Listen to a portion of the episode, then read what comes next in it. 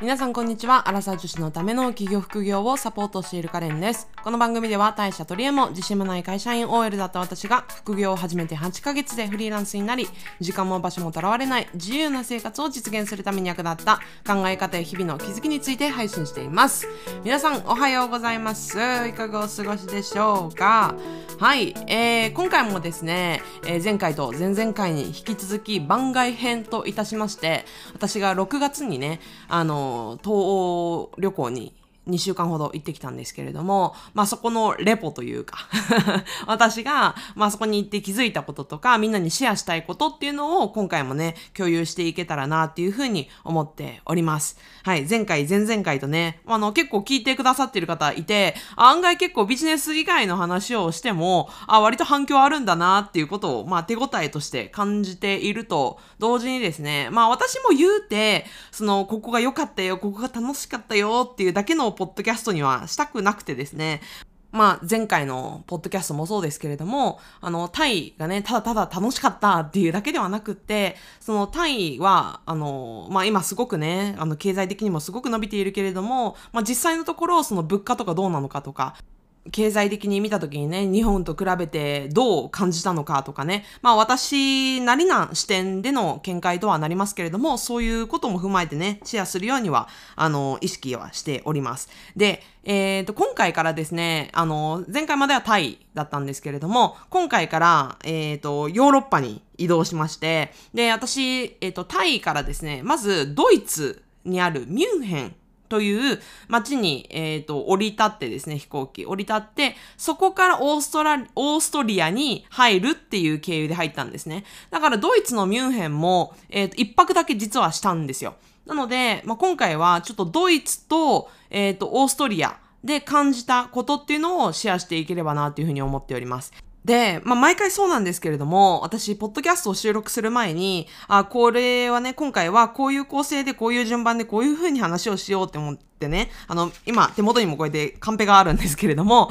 その、えっ、ー、と、カンペを書いていて、最も伝えたいことっていうのが、まあ、今回に至っては結構マーケティングの部分大きかったんですよ。うん、ミュンヘンとオーストリア。を、えー、旅した時にすごく思ったことっていうのが、まあ、マーケティングっていうところで、具体的に、まあ、結論から言うと何を思ったかというと、えー、日本の観光マーケティングの弱さっていうのをものすごく痛感しました。うん、で、これは、まあ、あの、ドイツ、オーストリアに限らず、その後のね、クロアチアとかギリシャにも行ったんですけど、まあ、そこでもずっと感じてたことですね。要するにどういうことかっていうと、ヨーロッパって、えー、観光地ではしっかりと観光客からしっかりお金取るんですよ。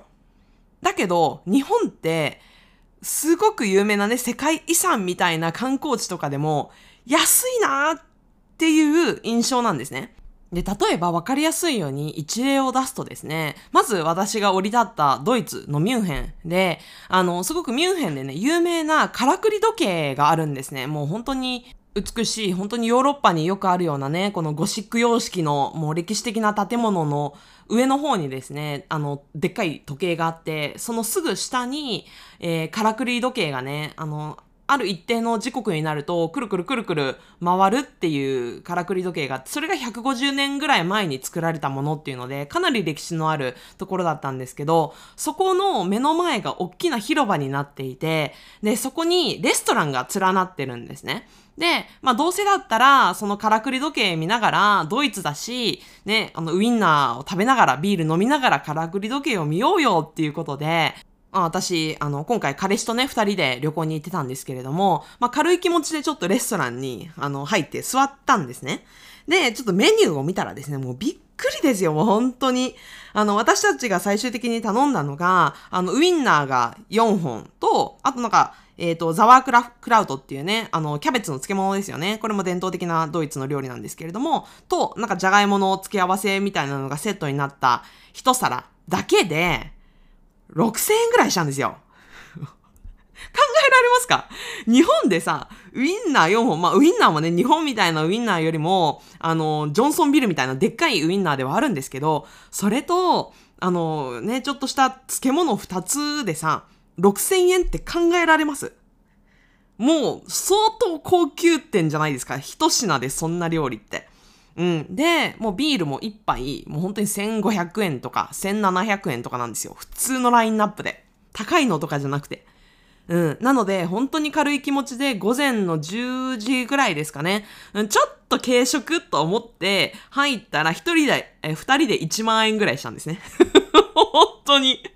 で、これは紛れもなく、まあ、その観光地、で、私たちが考えるようにね、からくり時計見ながらウインナービール最高じゃんっって考える観光客いっぱいいますよね。そこの需要と供給に合わせた結果なんですよ。で、これ多分日本だったら、これみんな半額以下なんですね。だって考えられないじゃないですか。ウインナー4本と漬物の2つで、6000円ってまあ相当ね、の赤坂とかの高級料理店とかだったらね、あり得ると思うんですけど、その辺の広場のテラス席ですよ。全然高級、高級感も何もない。ヘイみたいな。ヘイみたいな。そんなノリのレストランでその値段だったんです。うん。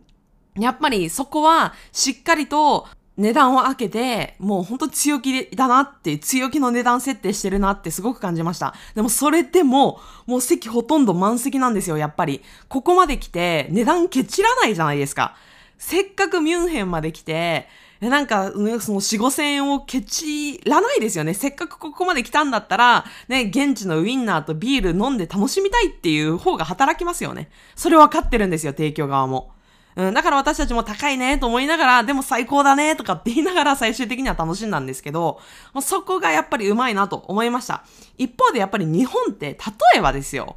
清水寺、あの、京都にある清水寺。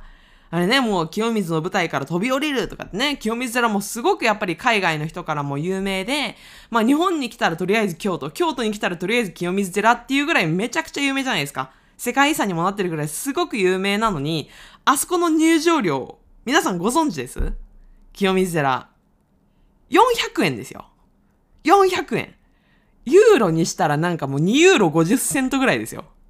ありえないんですよ。本当に。ヨーロッパで、この清水寺級の建物に入るとかだったら、少なくとも1000円は取ると思います。少なくとも1500円ぐらい取るんじゃないかなと思いますね。うん。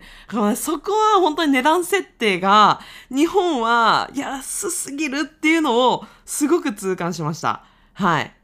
うん。でね、あのー、まあ、私たち、ミュンヘンはね、そこまで観光してないんですよね。一泊しかしてないし、本当に24時間もいないぐらいだったので、まあ、そのからくり時計を見て、まあ、あとちょっとミュンヘン市内を散策するぐらいだったんですけれども、もうその翌朝の、もう本当に早朝には、えっ、ー、と、オーストリアに立ったんですね。で、オーストリアはハルシュタットっていう、えっ、ー、と、これがね、サウンド・オブ・ミュージックっていう有名な、あの、ミュージカル映画ありますよね。うん、あのミュージカルの舞台にもなったハルシュタットっていう、あの、湖畔にある小さな町に行ったんですね。で、そこも、あの、世界遺産に指定されていて、私たちが行った時は残念ながらね、あいにくの天気ではあったんですけど、それでもね、この、ちょっと雨が降って、なんかちょっとね、その、神聖な空気というか、まあ、その落ち着いた感じなんかピカーって晴れてない感じも、それまたなんかすごい絵になるような、ハルシュタットっていう小さな村と、あとはですね、あの、ホーエンザルツブルグ城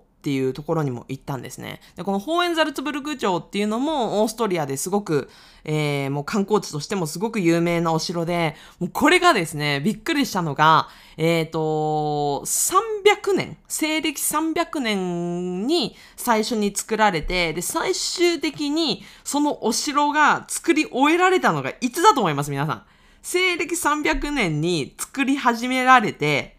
最終的に作り終えたのがいつか。それがですね、1800年なんですよ。1800年。っていうことは、そのホーエンザルツブルグ城が、えー、作られるのに1500年かかったんですね。すごないですか ?1500 年ですよ。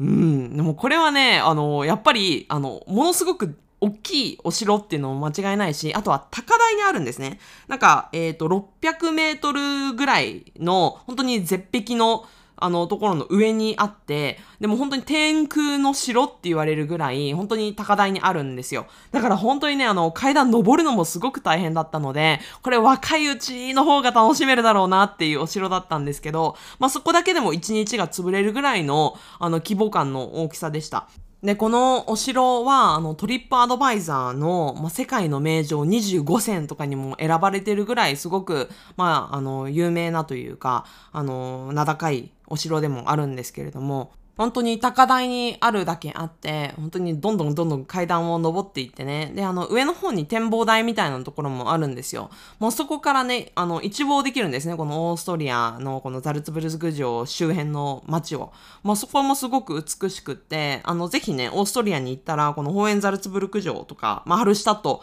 もすごく素敵だったので、行ってみてほしいなって思うんですけど、まあ、今回ね、あの、冒頭でもお伝えしたように、やっぱりそのマーケティングの面で、ちょっと気になる点が、このこのオーストリアでもあったんですよ。ちょっとお金の話ばっかりして申し訳ないんですけれども。でもね、言ったじゃないですか。あのー、10エピソードぐらい前の、あのー、ポッドキャストでも言ったんですけど、マーケティング力を高める一番の方法は、日常的にそうやってね、マーケティング視点で物事を見ることって言ったじゃないですか。もうこれが本当に一番なんですよ。なんか高いなーって感じた時に、なんでこれは高くても成立するのかとか、これ安いなって思った時に、なんでこれ安いのかとか、すごく人気のお店がある。なんでだろうってね、思うこととか。なんか本当にね、あの思考停止で何でも高いな、安いな、でそのまま終わるんじゃなくって、そこになぜを、あの、日々にね、取り入れていくだけで本当にマーケティング力って上がるので、まあそれをね、私は海外旅行でもちょっと癖のように、なんでなんでなんでっていう感じで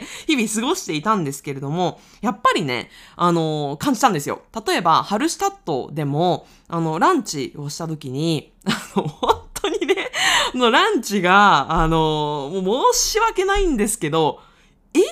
これで？っていう、えー、料理が、えー、4500円ぐらいしたんですね、日本円で。まあ、円安もあって、相まってすごくいろんなものが高かったんですが、えーと、その、ハルシュタットの湖畔で取れた、なんか、ちっちゃい魚？うん。湖で取れたっていう、ハルシュタットの魚っていう、なんかそういう魚のグリルと、なんか芋みたいなのがグリルされてるやつで4500円です。別に対してすごい感動する美味しさでも何でもなく、いや、これ私が釣って焼いたら同じようになるよなって思える。申し訳ないんですけど、本当にそういうレベルのお店やったんです。もう全然高級感とかも、ま、一切ゼロのその辺のお店やったんですけど、一皿、魚一匹と、ん、ちょっとしたね、なんかそのじゃがいもみたいなんだけで、4500円取れちゃうんですよ。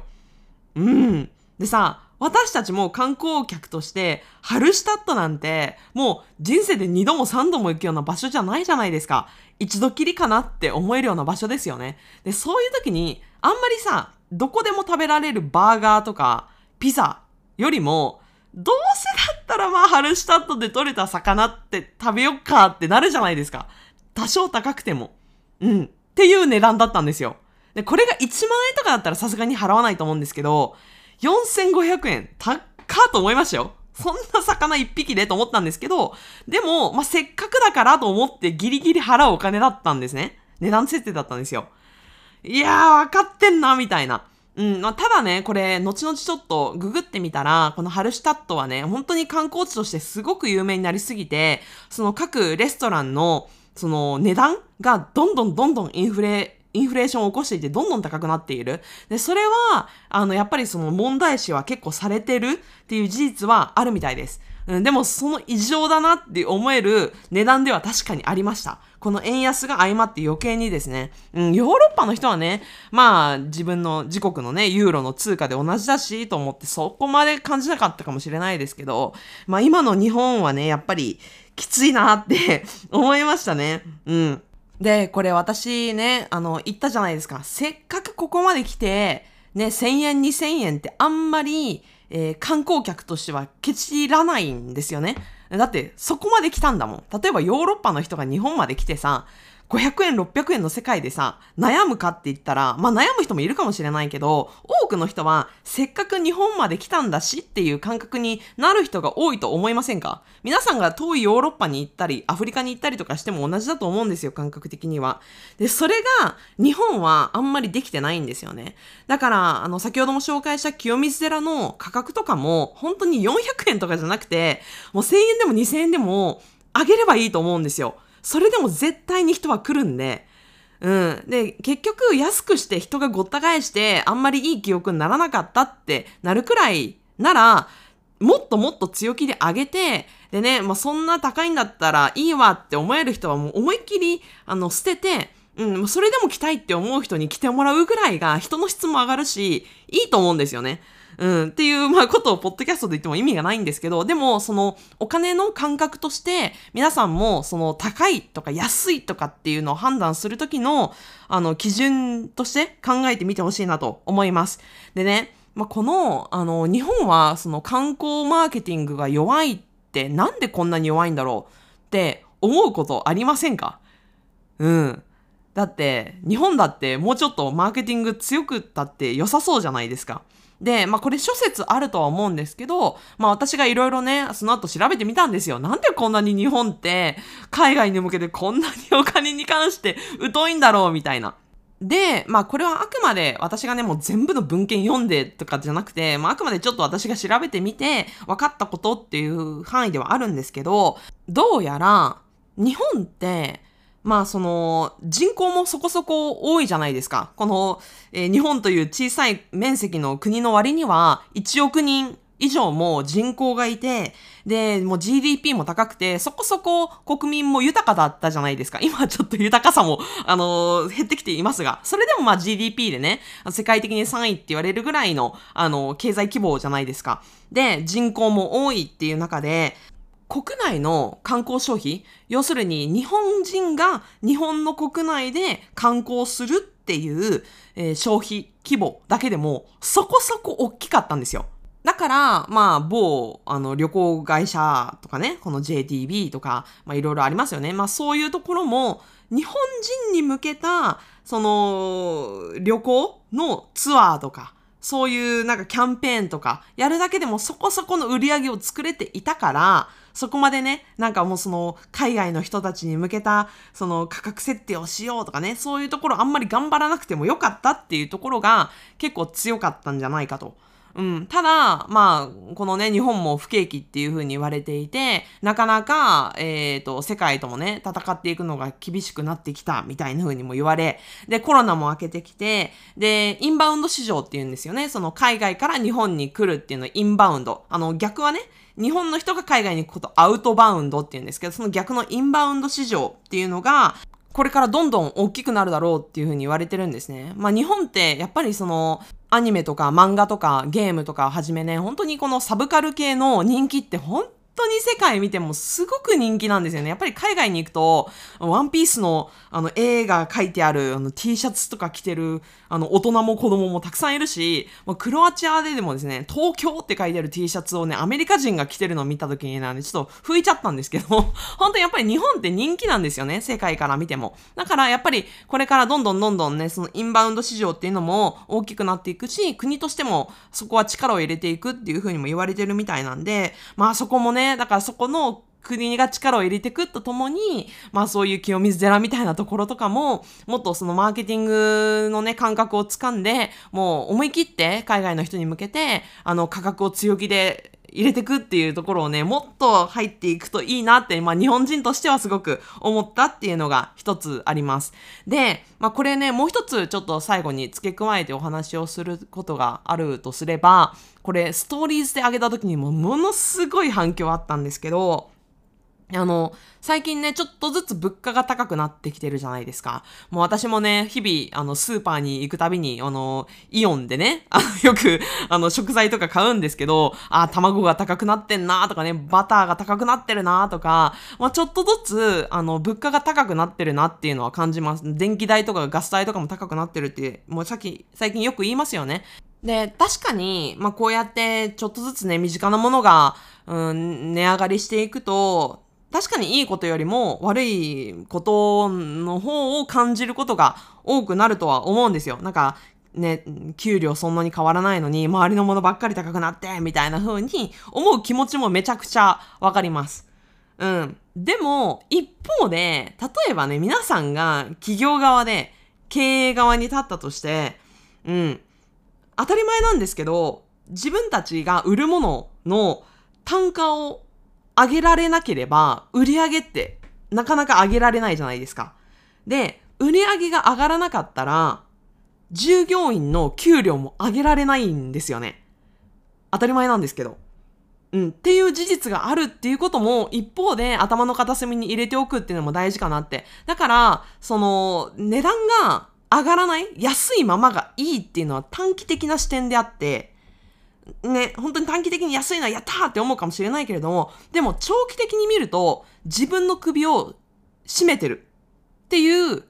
こともあるんだなっていうのも意識してもらえるといいのかなって思います。まあ冷静に考えてみたらわかりますよね。皆さんが今勤めている会社とかも売り上げが上がらなければどうやってその従業員の給料が上がるんだいっていう話じゃないですか。ってことは売り上げを上げたい。ってことは売り上げが上がるってことは消費者側からすれば価格が上がったっていう感覚になる。でもこれは最終的に見れば、企業が良くなるため、売り上げが上がるため、最終的に私たちの生活が良くなるためには、必然的な流れでもあるっていう、うん、っていうことでもある。まあ、そればっかりではないんですけど、そういう一面もあるっていうことが頭に入ってるだけでも、例えばね、その、ガリガリ君が、なんかちょっとすいませんっつって、あの、2円上げさせてください上が上がっちゃいますみたいな風に平謝りしてる CM がすごく話題になったり、2円だったっけ3円だったか忘れちゃったんですけど、うん、CM あったじゃないですか。あれも、上がり上がって、なんで値上げするんだじゃなくて、上がることって、な、なんで上がるんだろうとか、上がることによって、なんか、経済がどう変わるんだろうとか、かそういうところまでもうマクロにいろいろ全体を見れると、もうちょっと変わってくるかな、みたいなのもあると思うので、はい、私もなんか全然勉強中なんですけれども、うん、なんかそこもね、意識してもらえるといいかなっていうふうに思いました。はい。ということでですね、まあ、今回も20分近く喋っちゃったんですけれども、えっ、ー、と、ドイツとオーストリアを観光して感じたことということで、まあ主にね、ちょっとマーケティング視点でものを語ったんですけど、たんですけれども、いかがでしたでしょうか？はい。皆さんもね、あのー、まあ、コロナが明けて海外旅行に行くっていう人もね、あの、いるかと思うんですけど、あの、ぜひね、なんか海外旅行に行って感じたこととか、うん、なんか気づいたこととかがあったり、もしくは私の今回のポッドキャストを聞いて、いや、私はこう思ったとか、もしあったら、そういうさ、なんか違う風に思ったっていうこともものすごい、あのー、素晴らしいことだと思うんですよ。で、私も、私の目を通して見た世界でしかないので、こだけが事実じゃないので、まあ、いろんな皆さんにとってのね、この気づきみたいなのもシェアしてもらえたら嬉しいなと思っております。はい、ということでね、今回はこの辺にしたいと思います。また次のエピソードでお会いしましょう。さよなら。